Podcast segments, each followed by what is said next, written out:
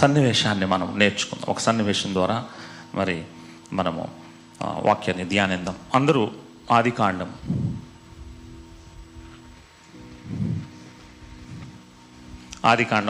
18వ అధ్యాయం తీసి ఉంచండి.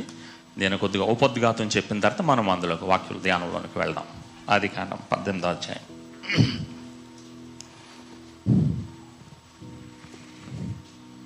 ఆదికాండము 18వ అధ్యాయం 5 వచనాలు మనం చదువుకుందాం. మరియు మామ్రే దగ్గరనున్న సింధూర వనములో అబ్రహాము ఎండవేళ గుడారపు ద్వారమందు కూర్చుని ఉన్నప్పుడు యెహోవా అతనికి కనబడెను. అతడు కన్నులెత్తి చూచినప్పుడు 3 మనుషులు అతన్ని ఎదుట నిలవబడి ఉండేది. అతడు వారిని చూచి గుడారపు వాకిటి నుండి వారిని ఎదుర్కొన్నట్టుకు పరిగెత్తి నేలమట్టుకు వంగి, ప్రభువా, నీ కటాక్షము నా మీద నున్నయడలా ఇప్పుడు నీ దాసుని దాటిపోవద్దు. నేను కొంచెము నీళ్లు తెప్పించదను, దయచేసి కాళ్ళు కడుక్కొని ఈ చెట్టు క్రింద అలసట తీర్చుకొనండి. కొంచెం ఆహారము తెచ్చిదను, మీ ప్రాణములను బలపరచుకొనండి. తర్వాత మీరు వెళ్ళవచ్చును. ఇందు నిమిత్తము కదా మీ దాసుని యొద్దకు వచ్చితనే నేను. వారు నీవు చెప్పినట్లు చేయమనగా. ఆమేన్. చిన్న ప్రార్థన చేసుకున్నాం. మహాపరిశుద్ధుడా, మహోన్నతుడా, మా దేవా, నీకు వందనాలు, స్తోత్రాలు నాయన. దయగల మా తండ్రి, కృపామయుడ, ఈ పునరుత్థాన దినం నాయన మీ మందిరంలోకి చేరి మేము నాయన మీ వాక్యాన్ని ధ్యానిస్తూ ఉండగా ప్రభా, మీ ఆత్మ మీ సన్నిధి మా మధ్యన ఉంచండి ప్రభా. పరిశుద్ధాత్మదేవ నన్ను నిలువబడిన నన్ను మీ సిలువ చాటును మరుగుపరచండి, మీ ఆత్మతో బలపరచండి.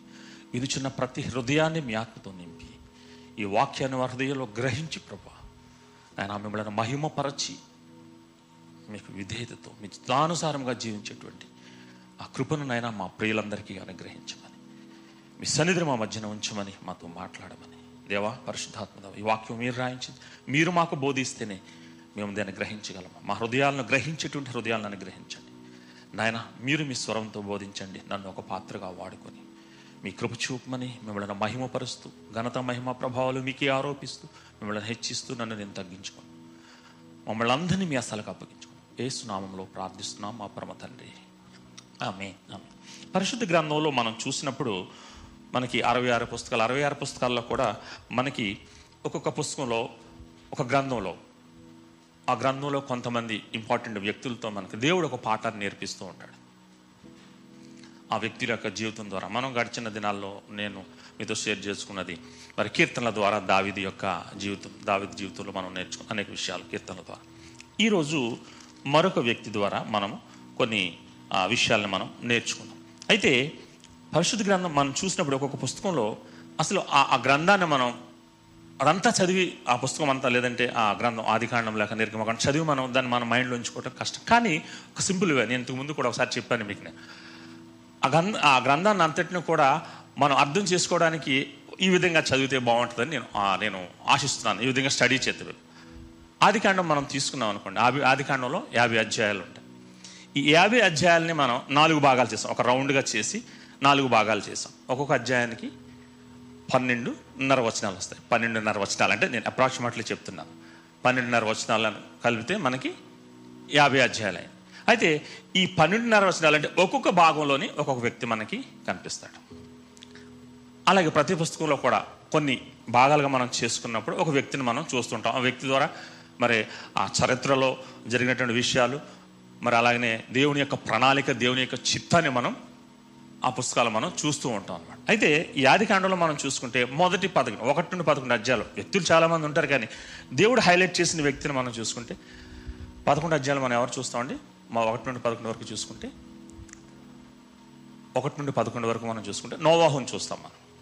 నోవాహు, అప్పుడు ఆ నోవాహు దగ్గరికి వచ్చేసరికి పరిస్థితి చాలా మరి దుర్బలంగా, మరి పాపంతో నిండిపోయినప్పుడు దేవుడు నోవాహుని నీతిమంతుడిగా చూడటం, నోవాహుతో మరి ఒక మరి వాగ్దానం చేసి పడవను నిర్మించమంటడం, నోవాహుని మరి ఆ ప్రళయం నుండి తప్పించడం మనం చూస్తాం. అది నోవాహు 11, 12 అధ్యాయం వచ్చేసరికి నోవాహు ఉండడం.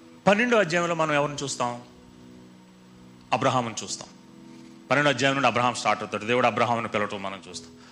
అబ్రహాము మరి అబ్రహాం దేవుడు నడిపించడం, అబ్రహాం యొక్క జీవితంలో కొన్ని సన్నివేశాలు చూస్తాం. 25వ అధ్యాయం వచ్చేటప్పటికి అబ్రహాము మరి అక్కడ మరణించడం అని చూస్తాం. 27 నుండి మనం యాకోబుని చూస్తాం. యాకోబు ఎంటర్ అవుతాడు.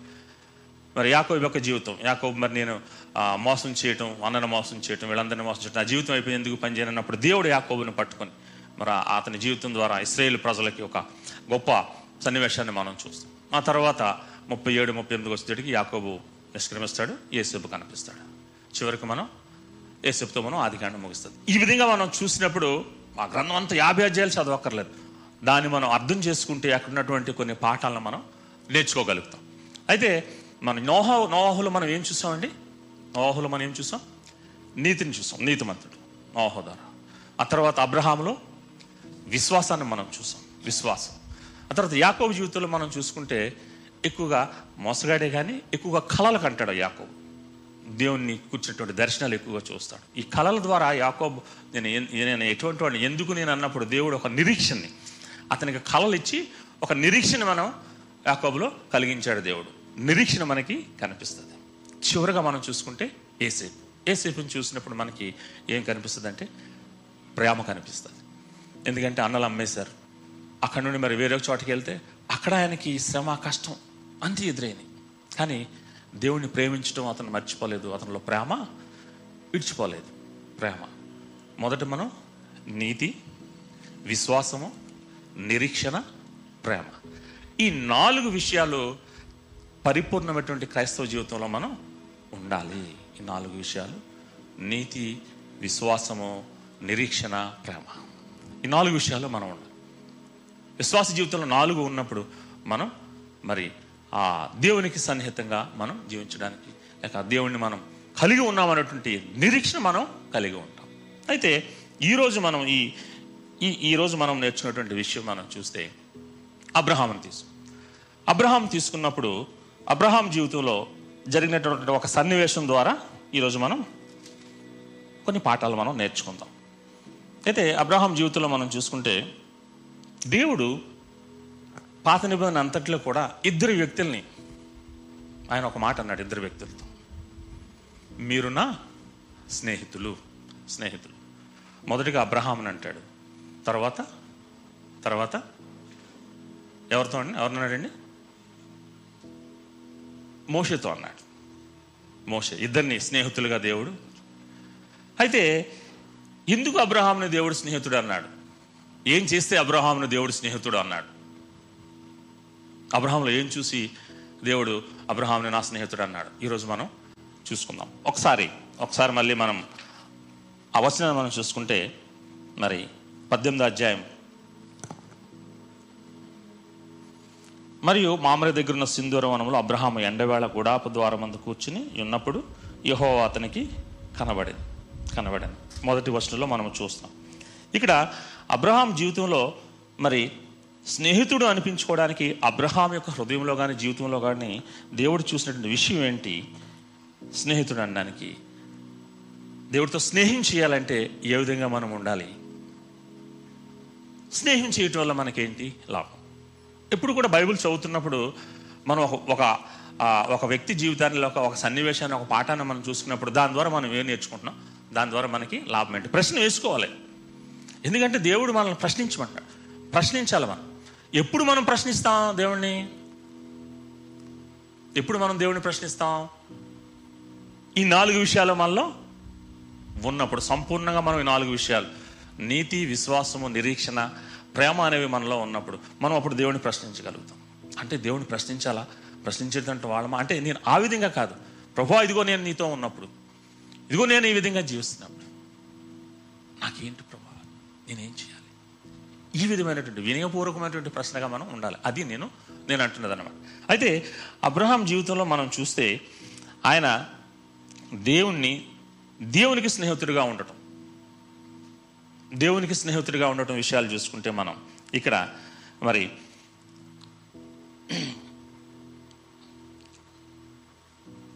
'అబ్రహాము దేవునిని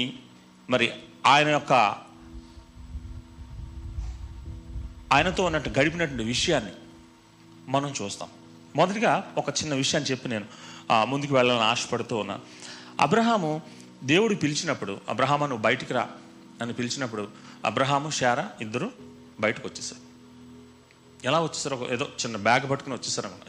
నేను చెప్పే ఈ సందేశం ప్రస్తుతం మన సమాజానికి మనం ఉన్నటువంటి పరిస్థితులను బట్టి నేను మాట్లాడుతుంటాను, దయచేసి అర్థం చేసుకోండి. అబ్రహాం దేవుడు ఒకసారి బయటకు వచ్చేయమనగానే ఒక బ్యాగ్ తీసుకున్నా షారారా అనేసి ఒక బ్యాగ్ తీసుకున్నా షారా అబ్రహాం బయటకు వచ్చేసారండి.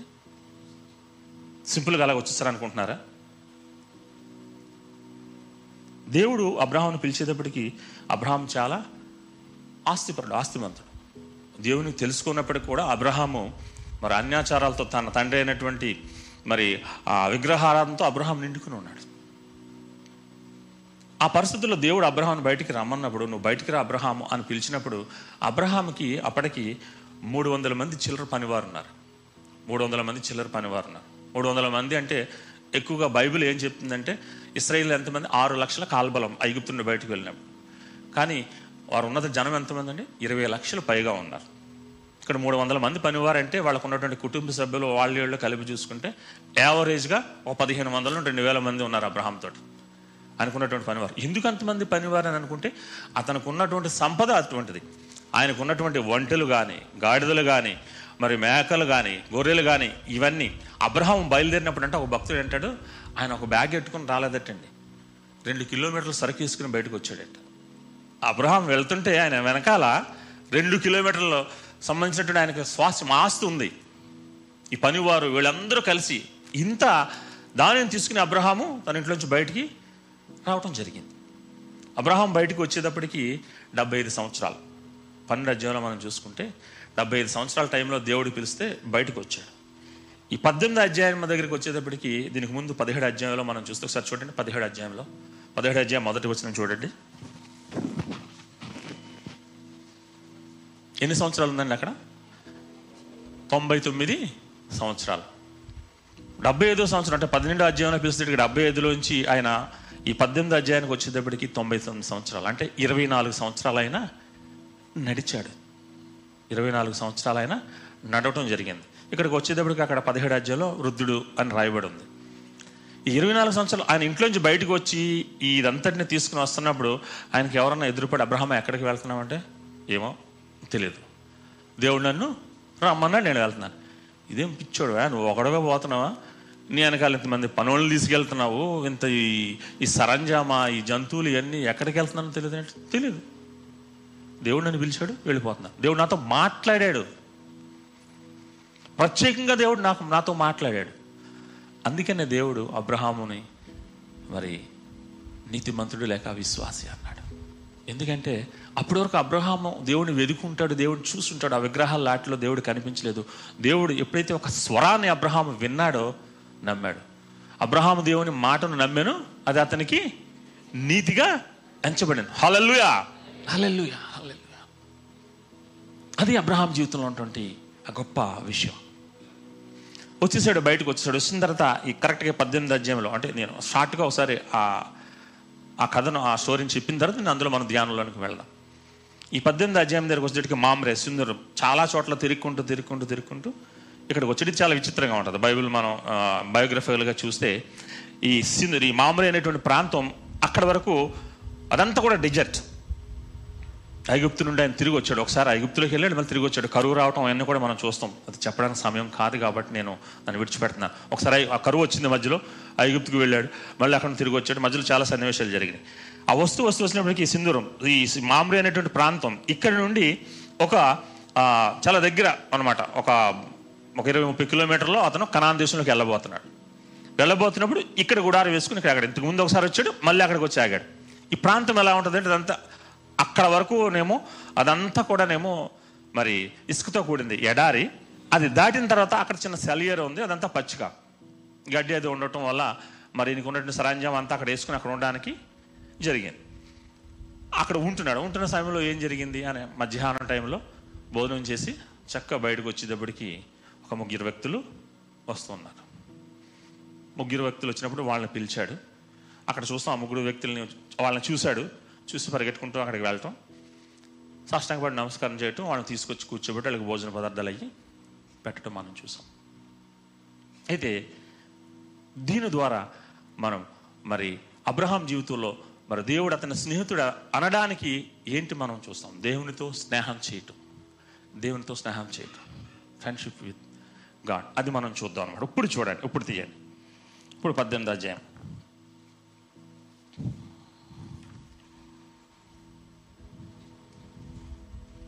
ఇక్కడ మొదటిగా మనం చూసుకుంటే 1వ అధ్యాయంలో మరియు మామ్రే దగ్గర ఉన్న సింధూర వనంలో అబ్రహాం ఎండవేళ గుడార్పు ద్వారం మందు కూర్చుని ఉన్నప్పుడు యెహోవా అతనికి కనబడెను. అతడు కనులు ఎత్తి చూసినప్పుడు ముగ్గురు మనుషులు అతనికి ఎదుట నిలబడి ఉండేది. అతడు వారిని చూసి గుడారపు వాకిట్ నుండి వారిని ఎదుర్కొంటకు పరిగెత్తి నేల మట్టుకు వంగి. 1వ అధ్యాయంలో మనం మొదటి వచనంలో మనం చూసుకుంటే ఇది ఎక్కడ జరిగింది, ఎప్పుడు జరిగింది, ఏం జరిగింది అనే విషయాలు మనకి కనిపిస్తాయి. మామ్రే దగ్గర జరిగింది. ఏం జరిగిందంటే దేవుడు కనిపించాడు. ఎవరికి జరిగిందంటే అబ్రహాంకి ఈ విషయం జరిగింది. అబ్రహాం కూర్చుని ఉన్నప్పుడు దేవుడు అతనికి కనిపించడం చూస్తాం. రెండవ వచనానికి వచ్చేటప్పటికి అతడు కనులు ఎత్తి చూసినప్పుడు ముగ్గురు మనుషులు అతని ఎదుట నిలవబడి ఉండేది. అతడు వారిని చూచి గుడారపు వాకిటి నుండి వారిని ఎదుర్కొనుటకు పరుగెత్తి నేల మట్టుకు వంగి. 3 విషయాలు మనకి ఈ వచనంలో కనిపిస్తాయి. 2వ వచనంలో ముగ్గురు మనుషులు కనిపించారు. కనిపించినప్పుడు నేనేం చేశాడు, వారిని చూసి పరిగెట్టి నేల మట్టుకి వంగి. 3 విషయాలు మనం చూస్తాం. 3 విషయాలను మనం చూస్తున్నాం. మొదట ఏం చేశాడు, చూశాడు, చూసి గుర్తుపట్టాడు ఎవరో అనేది. First identification, identify. దేవుడిని ఆ ముగ్గురు వ్యక్తుల్లో ఆ వస్తున్న వాళ్ళని చూసి గుర్తుపట్టాడు. Important, identify. అబ్రహాం ఐడెంటిఫై చేశాడు వచ్చినటువంటి వ్యక్తులు ఎవరో, ఈయన గుర్తుపట్టాడు. మనం మన జీవితాల్లో మొదటిగా దేవుడిని గుర్తుపట్టాలి. ఇదే సార్ మళ్ళీ వెరైటీగా చెప్తున్నారు, గుర్తుపట్టడం ఏంటి. మన విశ్వాసం, దేవుడిని నమ్మాం, బైబిల్ చదువుతాం, అన్నీ చేస్తాం. దేవుడు మన దగ్గరికి వచ్చినప్పుడు మనం ఆయన్ని గుర్తుపడుతున్నామా?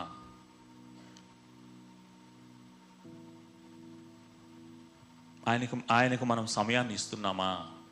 ఒకసారి మన హృదయాలను మనం చూసుకోవాలి. అబ్రహాము ఆ వృద్ధాప్యంలో, ఆ వయసులో, అక్కడ ఎండవేళల ఆ ముగ్గురు వ్యక్తులను చూసినప్పుడు వెంటనే గుర్తుపట్టాడు దేవుడిని.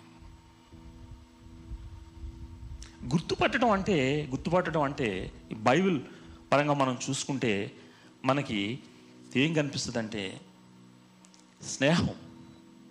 స్నేహంలో ఉన్నటువంటి గొప్ప విషయం మనకి కనిపిస్తుంది. ఎవరైనా మీకు స్నేహితులు ఉన్నారనుకోండి, చిన్నప్పటి స్నేహితులు వారు సడన్గా కనిపిస్తే మనం వెంటనే వాళ్ళని గుర్తుపడతామండి.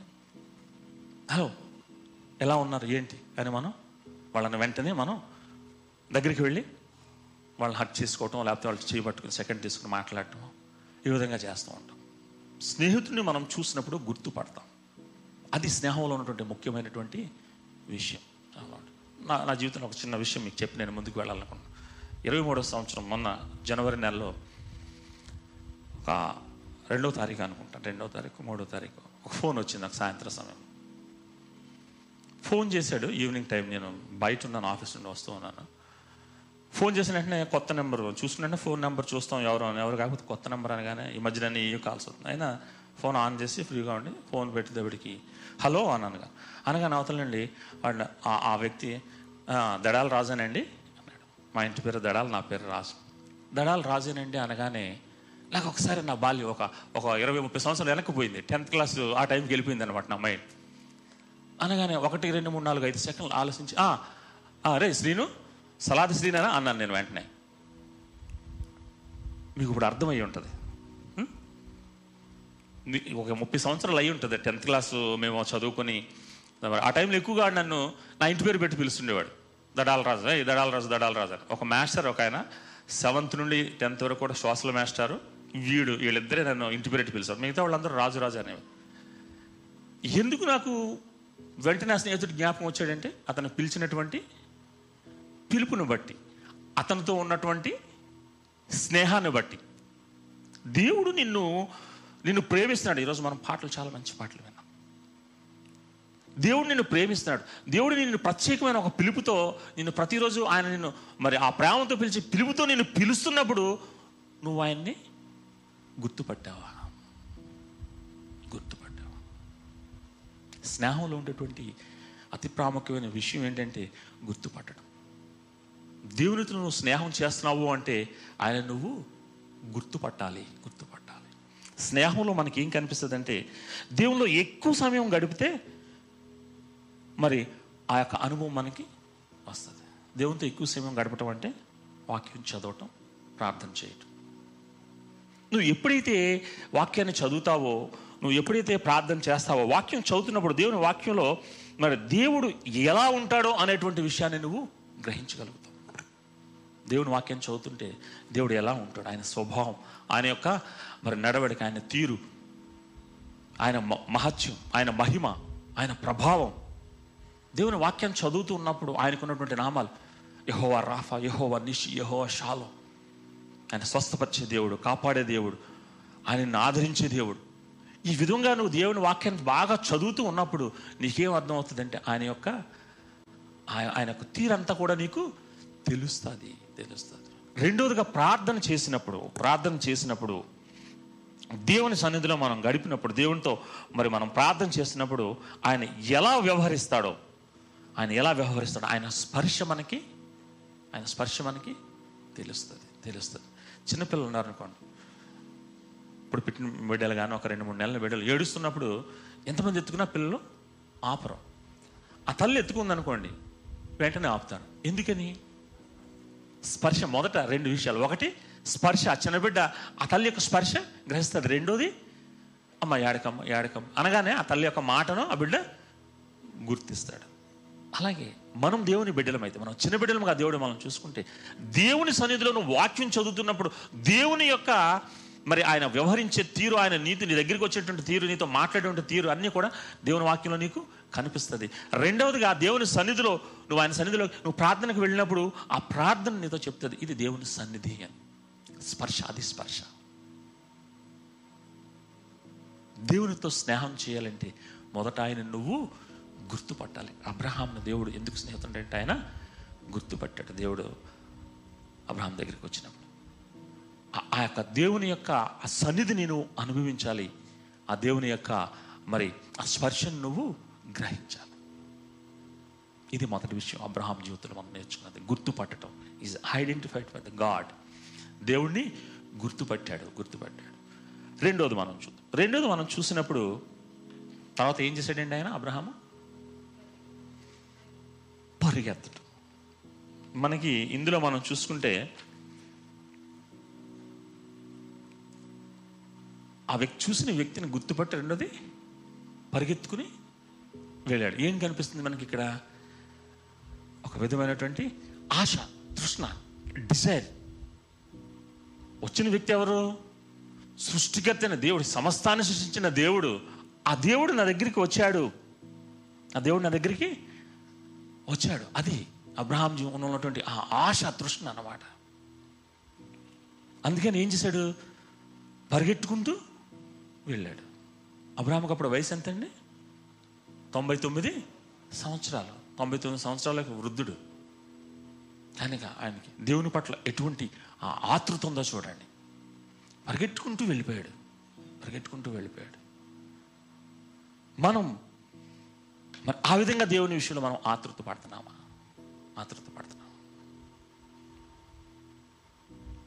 చాలా సీరియస్గా ఉన్నారు ఏంటి అన్నట్టుగా మీరు కొద్దిసేపు మిమ్మల్ని మీ ఆ డైరెక్షన్ మార్చాలనుకున్నాం. మనం సాధారణంగా మన స్నేహితులు మనకి ఇంటి వచ్చి గెస్టులకు వచ్చి మనం చూసుకుంటాం.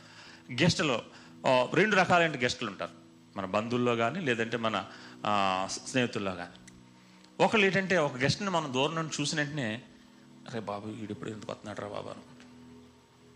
మామయ్య అవ్వచ్చు, బాబాయ్ వచ్చి ఎవరైనా సరే ఈ నసగాడు ఇప్పుడే రావాలా. వచ్చాడు అనుకోండి, వచ్చిన తర్వాత మామయ్య ఏంటి బాగున్నావా, రండి కూర్చోండి, టీ తాగుతావా, టీ తాగుతావా అని అడుగుతాము, భోజనం చేసేసావా అని అడుగుతాం. నా మాటలు అర్థమవుతున్నాయండి. టీ తాగుతావా అంటాం, అంటే వెంటనే పెట్టించవచ్చు. భోజనం చేసేసావా అంటాం, ఒకవేళ ఆ సమయాన్ని బట్టి. భోజనం చేస్తావా, ఎందుకంటే నస పెడతాడు, కూర్చున్నాడంటే మనం తిండు. ఇంకొక వ్యక్తిని మనం చూస్తాం. అక్కడ కనిపించిన వెంటనే జనరల్గా మీ పిన్నులు కానీ లేకపోతే ఇష్టమైన వాళ్ళు ఆంటీలు అత్తలు కానీ వచ్చినప్పుడు వాళ్ళకి ఇష్టం అనుకోండి, ఏం చేస్తాం? వాళ్ళు అక్కడ నుండి వచ్చే వరకు మనం ఇక్కడ ఉంటామా?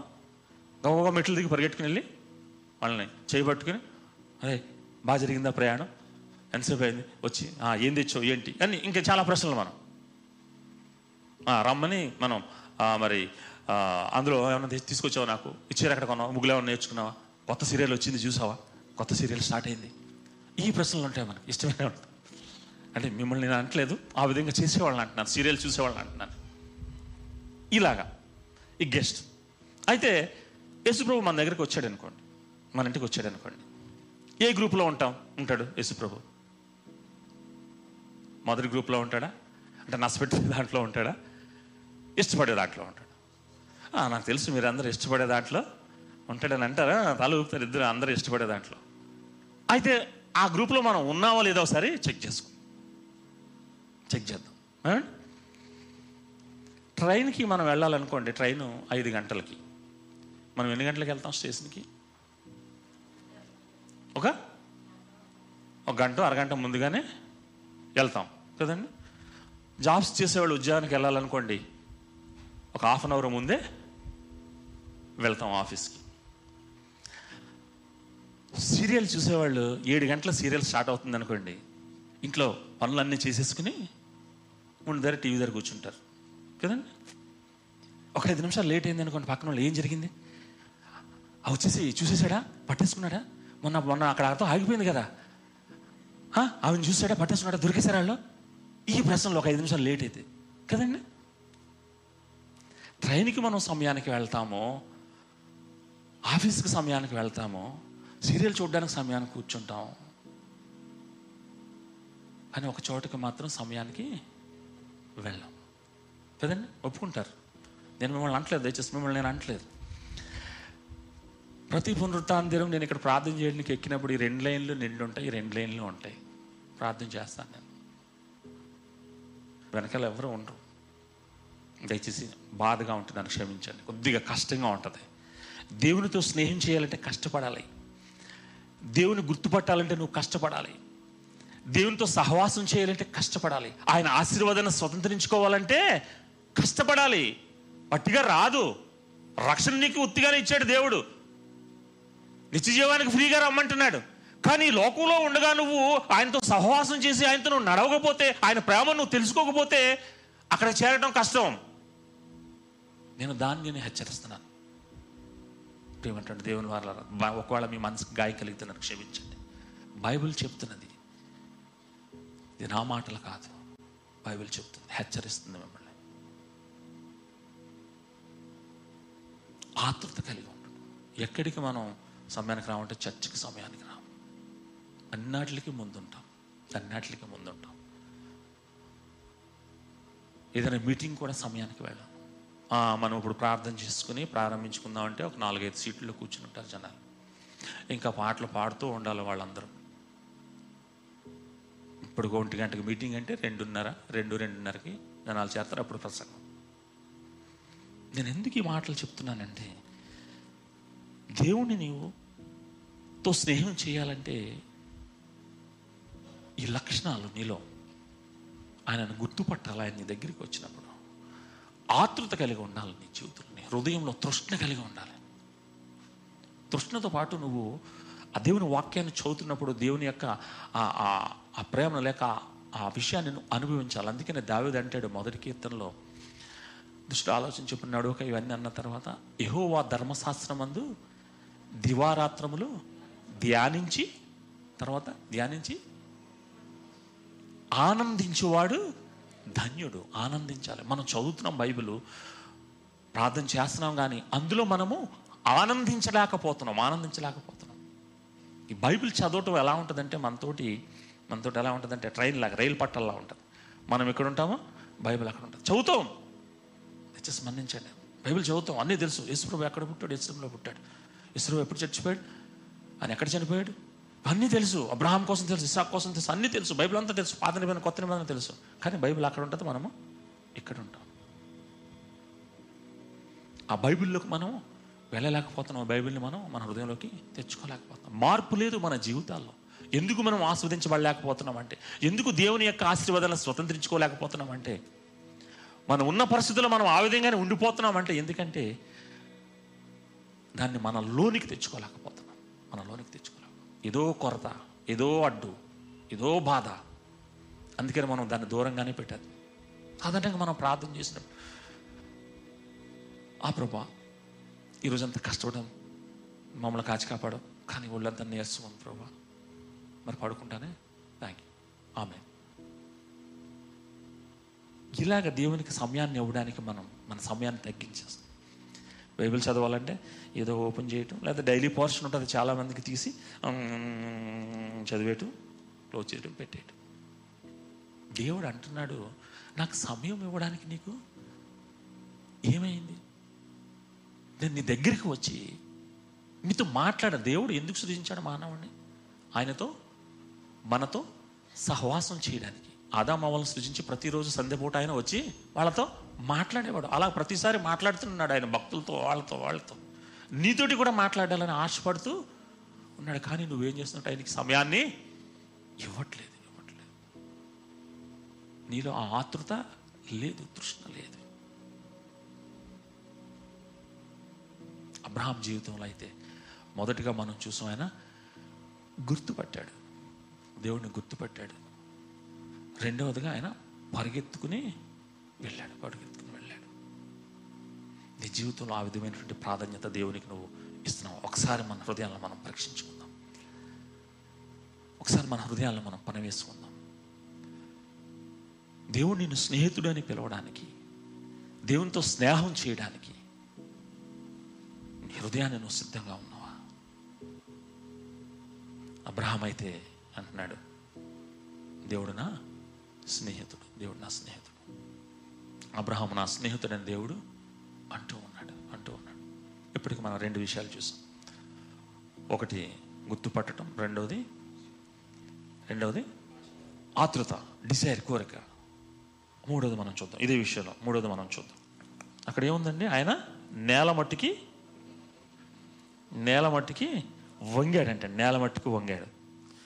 అబ్రహాంకి ఎంతమంది అండి పనివారు? ఒక 2015 వరకు ఉంటారు. వాళ్ళందరూ అక్కడ చుట్టుపక్కల అందరూ పని చేసుకుంటూ ఉన్నారు. ఈయన చెట్టు దగ్గర ఉన్నాడు, దేవుడు రావటం, ఈయన పరిగెత్తుకుని వెళ్ళటం, వీళ్ళందరూ చూస్తున్నారు. వెళ్ళిపోయి ఆ ముగ్గురులో ఒక వ్యక్తిని అబ్రహాము గుర్తుపట్టాడు. గుర్తుపట్టి మరి ఆయన ఏం చేశాడు? నేల మట్టికి వంగి సాష్టాంగ పడ్డాడు. ఈజ్ ఎ వర్షిప్, ఆరాధిస్తున్నాడు దేవుడు. అక్కడ వాళ్ళందరూ చూస్తున్నారని అబ్రహాం అక్కడ సిగ్గుపట్టు ఏమీ లేదు. వచ్చింది ఎవరు? సృష్టికర్త దేవుడు వచ్చాడు ఆయన దగ్గరికి. నేను ఈ పని వాళ్ళు అందరూ చూస్తున్నారు, వీళ్ళు ఏమన్నారు అనుకుంటారని సిగ్గుపడ్డా ఏం లేదు. ఎందుకంటే సృష్టికర్త, ఆయన పిలిచినటువంటి దేవుడు, ఈ 24 సంవత్సరాలు ఆయనతో నడిచినటువంటి దేవుడు,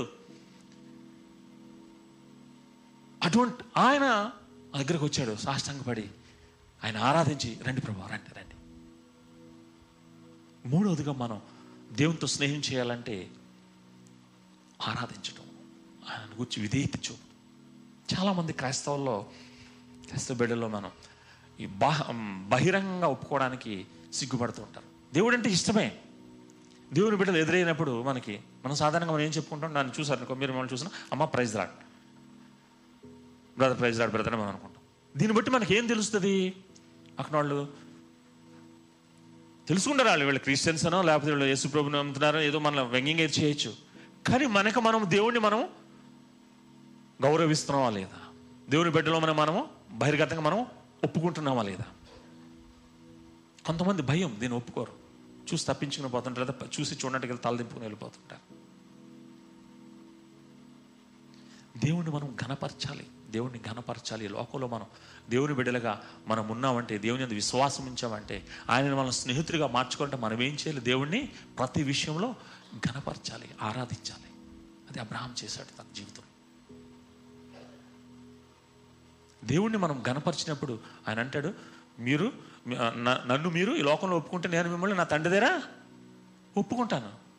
ఇక్కడ మీరు నన్ను ఒప్పుకోలేదనుకోండి బహిరంగానే, అక్కడ కూడా నేను మీరెవరో నాకు తెలియదు అంటాను. అప్పుడు ఏమవుతామో తెలుసండి, మనం యేసు ప్రభువుని నమ్మేశాం అని అనుకుంటాం. కానీ మనం ఇక్కడ మన విధేయతతో సిగ్గు విడిచి దేవుడిని మనం పబ్లిక్గా బహిరంగ మనం ఒప్పుకోకపోతే దేవుడు నిన్ను అక్కడ తండ్రి దగ్గర ఒప్పుకోడు. నువ్వు నాకు తెలియదు అంటాడు. రాజు బ్రదర్ నువ్వు ఎవరో నాకు తెలియదు, ఎందుకంటే బయట ఎక్కడ నువ్వు నన్ను చెప్పలేదు, ఒప్పుకోలేదు. ఒప్పుకోలేదంటే మన యొక్క పరిస్థితి ఎక్కడ విశాల మార్గంలోకి వెళ్ళిపోద్ది, విశాల మార్గంలోకి వెళ్ళిపోతుంది. కనుక ఆ ప్రియమైనటువంటి దేవుని బిడ్డలారా జాగ్రత్తగా గమనించండి. దేవునితో స్నేహం చేయాలంటే, దేవునితో స్నేహం చేయాలంటే మొదటిగా దేవుడిని గుర్తుపట్టాలి, దేవుని గుర్తుపట్టాలి. రెండవదిగా దేవుని కొరకు నువ్వు తృష్ణ కలిగి ఉండాలి. తృష్ణ అబ్రహాం అది కలిగి ఉన్నాడు. దేవునితో ఎక్కువ సమయం గడిపినప్పుడు, దేవునికి నువ్వు సమయాన్ని ఇస్తున్నప్పుడు ఏం జరుగుతుందంటే దేవునికి నీకు ఒక అభినవభావ సంబంధం ఏర్పడుతుంది అనమాట, ఏర్పడుతుంది. సాధారణంగా మనకి ఆ సమయాన్ని ఇవ్వటం కోసం నేను చెప్తాను. మనం రాత్రులు ఒకటి పడుకున్నప్పుడు రాత్రులు మెలకు వచ్చింది అనుకోండి, మధ్యరాత్రిలో మనం ఏం చేస్తాం, జనరల్గా లేచి కొద్దిగా మంచినీళ్ళు మనం తాగుతాం, లేదంటే వాష్రూమ్కి వెళ్ళి వచ్చి పడుకుంటాం. 90% వాష్రూమ్కి వెళ్ళి వచ్చి పడుకుని మంచినీళ్ళు తాగి పడుకుంటాం, నిద్ర పట్టతాం. పడుకుని ఆ ఫ్యాన్ కేసు చూస్తూ ఉండాలి అంతే, నిద్ర పడతాం కొద్దిసేపు వరకు.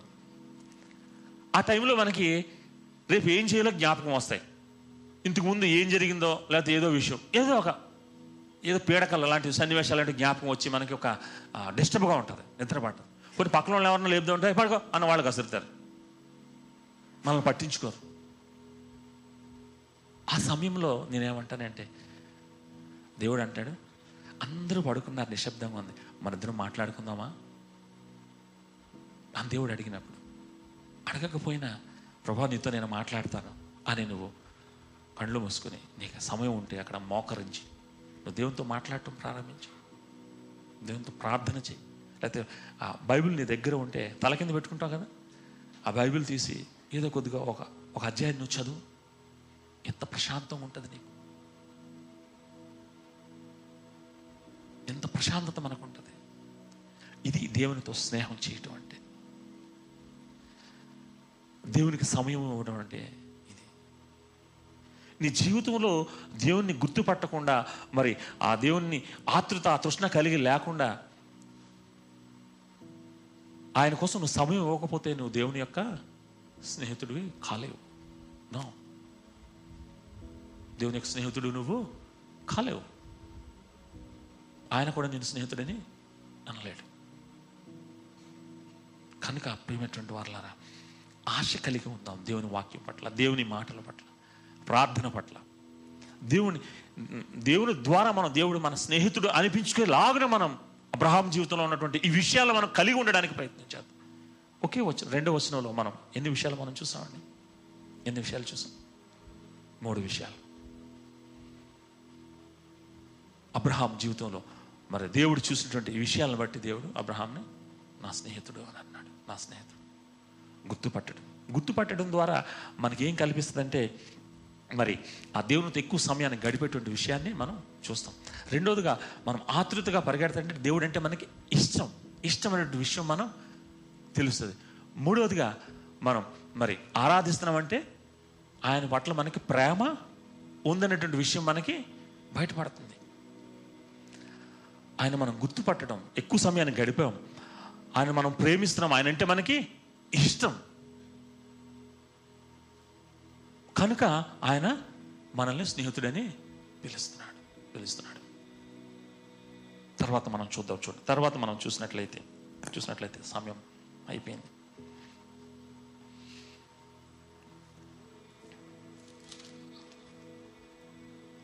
మూడో వచనం మనం చూసుకుంటే, ప్రభువా నీ కటాక్షం నా మీద ఉన్న ఎడల ఇప్పుడు నీ దాసుని దాటిపోవద్దు, నేను కొంచెం నీళ్లు తెప్పించేదను, దయచేసి కాళ్ళు కడుక్కొని ఈ చెట్టు క్రింద అలసట తీర్చుకొనడి.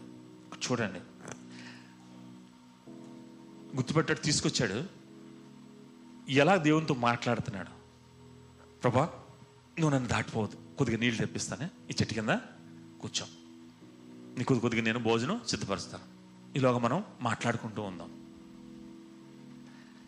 సృష్టికర్త అయిన దేవుడు అబ్రహాం దగ్గరికి వస్తే మరి ఆయనతో ఉన్నటువంటి ఆ సంబంధం, ఆ మాటల యొక్క సంభాషణ మనం చూస్తే, ఒక స్నేహితుడు దేవుడు కూడా అలాగే మాట్లాడుతున్నాడు. ఏమన్నాడు, అయ్యా నీకు భోజనం తెప్పిస్తాను, నీ చేస్తానంటే దేవుడు అన్నాడు, సరే నువ్వు చెప్పినట్టు చెయ్యి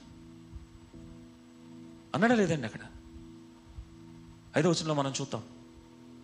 అంటే దేవుని నువ్వు ప్రేమిస్తున్నావు అంటే, దేవునికి ఎక్కువ సమయం ఇచ్చావంటే, దేవుని కొరకు నువ్వు మరి తహతహలాడుతున్న తృష్ణ కొని ఉన్నావంటే దేవుడు కూడా నీ కొరకు ఆ విధమైనటువంటి ఆశ కలిగి ఉంటాడు. ఆ విధంగా దేవుడు నిన్ను ప్రేమిస్తూ ఉంటాడు. నేను ఒక విషయం చెప్తాను ఏంటంటే, ఈ విధమైన సంబంధం నీకు ఉందనుకోండి, దేవుడు నిన్ను ఎప్పుడు కూడా విడిచిపెట్టాడు. ఒక్కొక్కసారి మనకి ఒక క్లిష్ట పరిస్థితి, మనకి ఏమి తొయ్యదు, ఏదైనా సమస్య వచ్చింది మనకేమి తొయ్యదు, చాలా ఆతృత ఉంటుంది, అదే ఏం జరుగుతుంది ఏంటో అని. అటువంటి పరిస్థితుల్లో మనం ఏమనుకుంటాం, మన హృదయంలో ఈ సమయంలో దేవుడు వచ్చి ఏదైనా చెప్పి ఇది చెయ్యి, నాకు ఇలా చేయాలంటే ఎంత బాగున్నాం అనుకుంటాం, లేదండి అనుకుంటాం కదా, ఇలా చెప్తే దేవుడు చేస్తే మనకి ఆ తొందర ఆతృత ఏం జరుగుతుంది ఏంటో. ఏదైనా నాకు రెండు విషయాలు మనం సందిగ్ధంలో ఉన్నాం. ఒక మంచి రెండు సంబంధాలు వచ్చినాయి, మీ అబ్బాయికో మీ అమ్మాయికో, ఇందులో ఏ సంబంధం చేయాలి, లేకపోతే స్టూడెంట్స్కి ఒక ఉద్యోగం, లేకపోతే రెండు ఆఫర్స్ వచ్చినాయి, ఇందులో ఏది జాయిన్ అవ్వాలి ప్రభా. ఈ విధమైన సందిగ్ధతలో ఉన్నప్పుడు మనం ఏం కోరుకుంటాం, దేవుడు వచ్చి మనకి సహాయం చేస్తే బాగుని చెప్తాం. దేవుడు చేయడానికి ప్రయత్నం చేస్తాడు నీ పట్ల, దేవుడు అదే కోరుకుంటున్నాడు నీ పట్ల, నేను వచ్చి నీకు చెయ్యాలి అనుకోని. కానీ నువ్వు ఆయన వచ్చినప్పుడు నువ్వు ఆయనని గుర్తుపట్టలేకపోతున్నావు, నువ్వు ఐడెంటిఫై చేయలేకపోతున్నావు. ఎందుకంటే నువ్వు ఆయనతో ఎక్కువ సమయాన్ని గడపలేదు కనుక. నువ్వు దేవుని వాక్యాన్ని ఎక్కువ చదివి ఉంటే ఆయన వ్యవహరించే తీరు, ఆయన ఏ విధంగా మాట్లాడతాడు, ఏ విధంగా చెప్తాడు, నీకు కళ ద్వారా చెప్తాడా, దర్శనం ద్వారా చెప్తాడా, ఎవరితోనే నీకు మరి ఆ బైబిల్ చదువుతున్నప్పుడు అందులో ఆ వాక్యం ద్వారా నువ్వు మాట్లాడతాడా, అది నువ్వు గ్రహించలేదు, గుర్తుపట్టలేదు కనుక నువ్వు ఆయన నీకు సహాయం చేయాలని అనుకున్నప్పుడు నువ్వు ఆయన్ని గుర్తుపట్టలేకపోతున్నావు. ఎవరైతే దేవునితో ఎక్కువ సమయం గడిపి ఆయన కొరకు తహతహలాడుతూ ఆతృత పడతారో దేవుడు వాళ్ళ దగ్గరికి వచ్చి ఆ యొక్క ప్రతి పరిస్థితులను కూడా ఆయన వాళ్ళని విడుదల చేస్తాడు. అందుకనే దావీదు అంటాడు, గాఢాంధకారపు లోయల్లో నేను సంచరించినను, నీ దుడ్డు కరయు నీ దండమును నాకు ఆదరిస్తే నాకు తోడుగా ఉన్నాయి. శ్రమ, కష్టము, శోధన, వ్యాధి ఏదొచ్చినప్పుడు కూడా దేవుడు మన తోడుగా ఉంటే మనకేమనిపిస్తుందండి, జాలదు లెక్క చేయము మనం. ఆ విశ్వాసం నీలో ఉండాలి. దేవునితో నువ్వు స్నేహం చేసినప్పుడు దేవుడు ఏమంటాడంటే, నిన్ను మరి ఈ నీతివంతుడిగా నువ్వు జీవిస్తూ విశ్వాసంతో నువ్వు ఉండి నిరీక్షణ కలిగి ప్రేమతో ఉన్నప్పుడు నువ్వు పరిపూర్ణమైనటువంటి క్రీస్తు సారూప్యంలోనికి నిన్ను దేవుడు మార్చడానికి ప్రయత్నం చేస్తాడు. నువ్వు ఇందులో ఏదైనా నీ కొదువుగా ఉందనుకోండి, దేవుడు ఏం చేస్తాడంటే నిన్ను ఒకసారి ఒక పరీక్ష, పరిశోధన, నీకు ఏదైనా ఒకటి దేవుడు అనుమతి లేదో నీకు ఏది రాదు. ఎందుకంటే దేవుని ఆయన కుమారుడు అంటే యేసుప్రభు రక్తంలో నువ్వు కడగబడ్డావు, విశ్వాసం ఉంచావు, కానీ నువ్వు పరిపూర్ణమైనటువంటి క్రైస్తవుడిగా నువ్వు మారలేకపోయావు, పరిపూర్ణమైనటువంటి క్రైస్తవ జీవితం లేక విశ్వాస జీవితంలో నువ్వు లేవు. కనుక నేను ఆ విధంగా ఆ సారూప్యంలోకి మార్చుకుని ఆయన దగ్గరికి తీసుకోవాలని ఆశపడుతున్నాడు కనుక పరిశోధిస్తుంటాడు.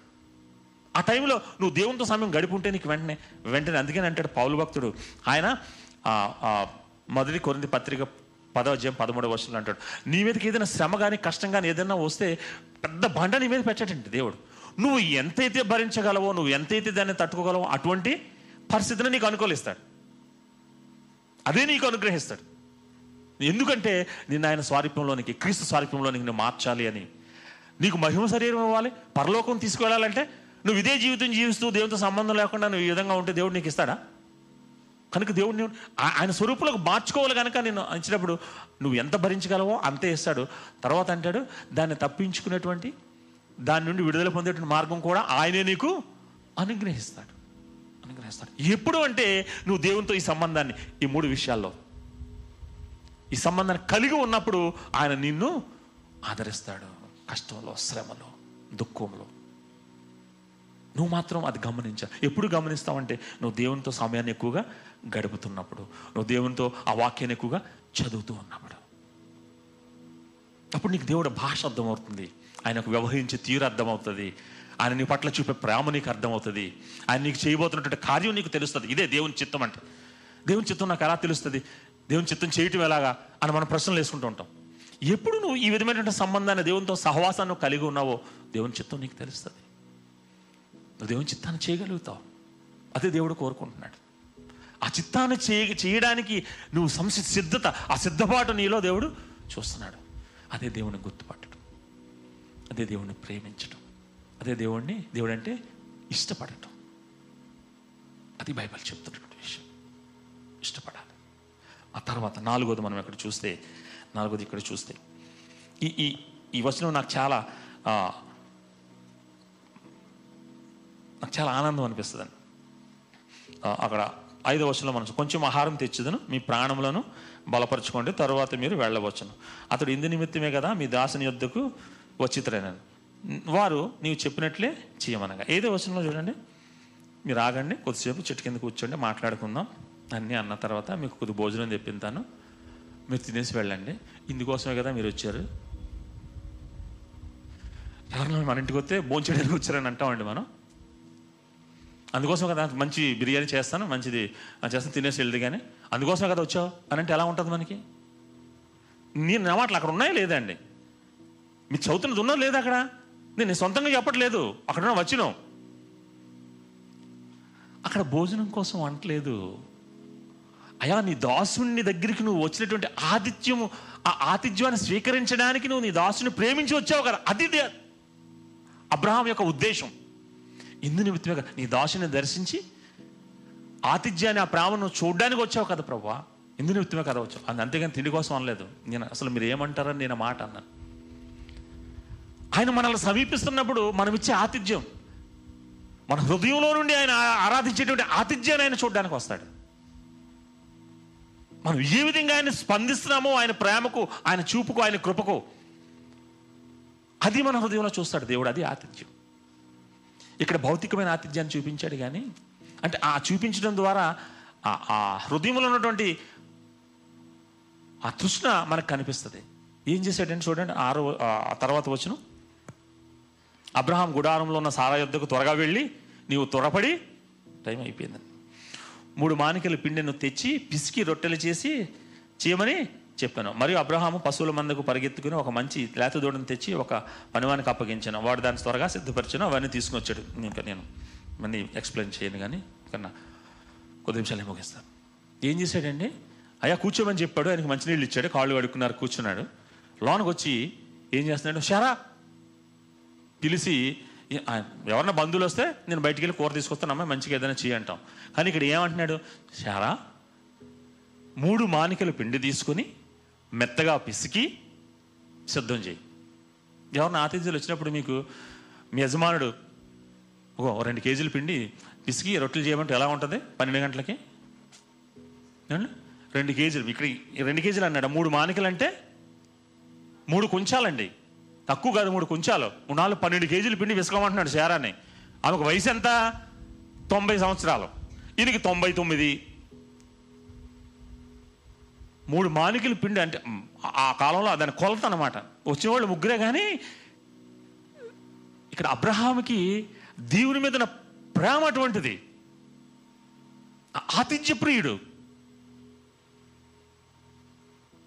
నువ్వే చేయి, మళ్ళీ ఎవరంటున్నారు నువ్వే చేయాలి, పనివాళ్ళకి చెప్పద్దు, ఉన్నారు 10-15 మంది ఆడవాళ్ళు వచ్చేస్తారు పిలిచిన వెంటనే పనివాళ్ళు, నువ్వే పిసికి రొట్టెలు చేయాలి, చేసి సిద్ధపరచు. ఈలోగా ఈయన ఏం చేస్తున్నాడు, 99 సంవత్సరాల వృద్ధుడు గొడ్డల సాలకు పరిగెట్టి ఒక లేత దూడనట్టు.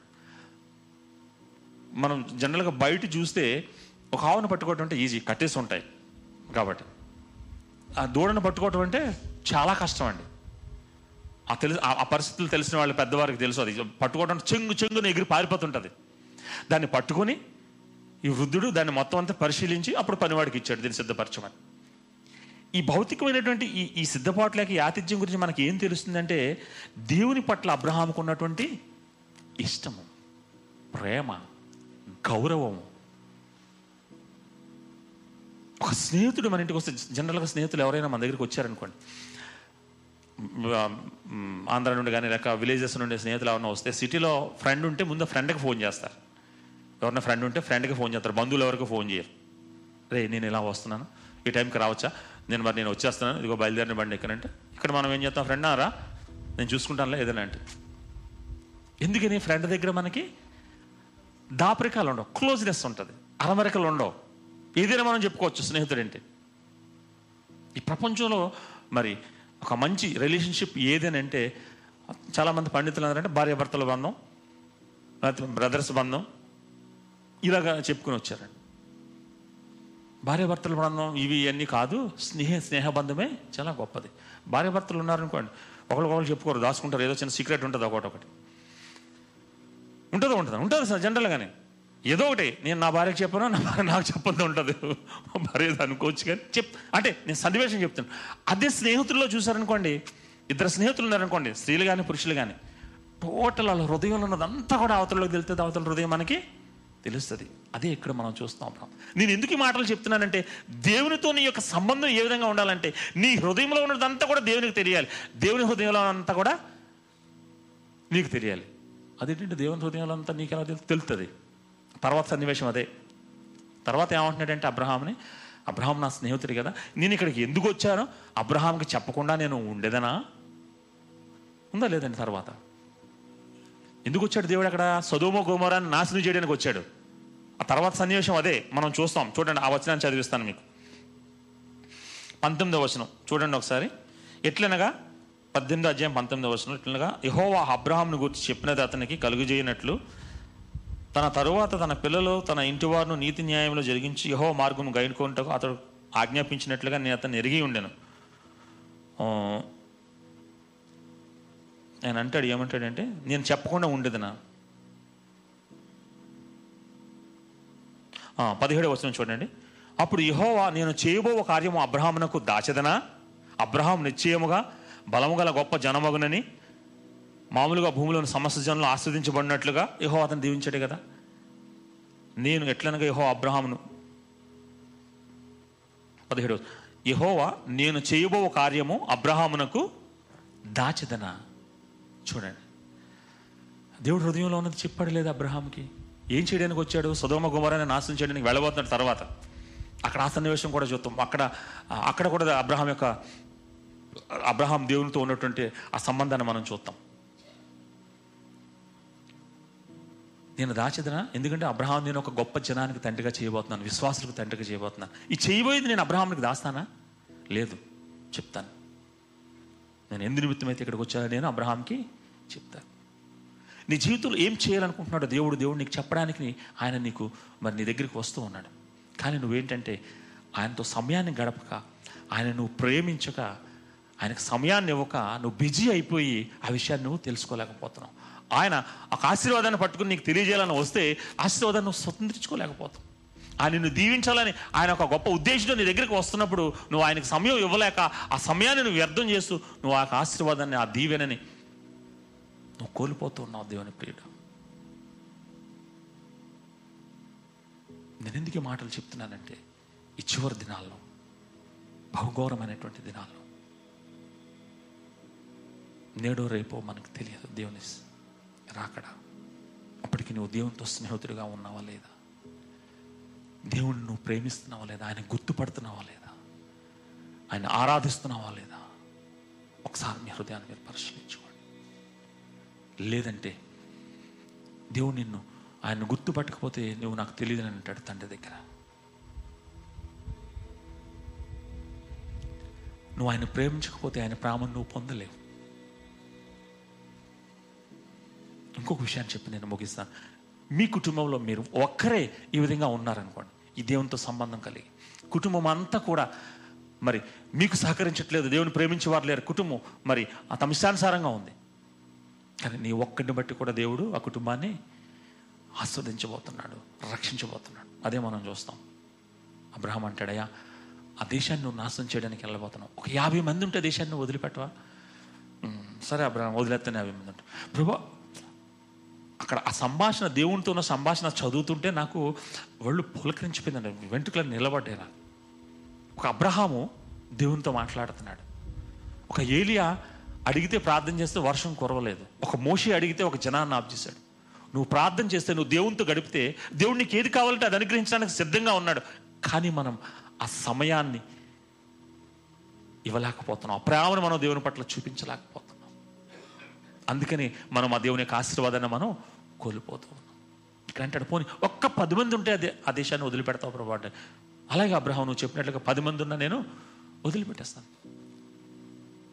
నీ ఒక్కడివి నీ కుటుంబంలో, నువ్వు ఒక్కదానివి నీ కుటుంబం కోసం నువ్వు ప్రార్థన చేస్తే దేవుడు నిన్ను చేయడానికి సిద్ధంగా ఉన్నాడు, రక్షించడానికి సిద్ధంగా ఉన్నాడు, ఆశీర్వదించడానికి సిద్ధంగా ఉన్నాడు. మరి దేవునితో స్నేహం చేయడానికి నువ్వు సిద్ధపడుతున్నావా ప్రియమైనటువంటి సహోదరుడా, సహోదరి? దేవునితో ఆ సహవాసం కలిగి ఉండడానికి నువ్వు సిద్ధపడుతున్నావా? దేవునితో ఆ ప్రేమను చూపించి ఆయన దగ్గరికి వచ్చినప్పుడు ఆయనను గుర్తుపట్టి ఆశీర్వాదాన్ని స్వతంత్రించుకోవడానికి నువ్వు సిద్ధంగా ఉన్నావా? ఒకసారి మన హృదయాలను మనం పరిశీలించుకొని ప్రార్థన చేసుకుందాం. దేవుడి కొద్ది మాటలు మనందరం వెనకట్లో దీవించు.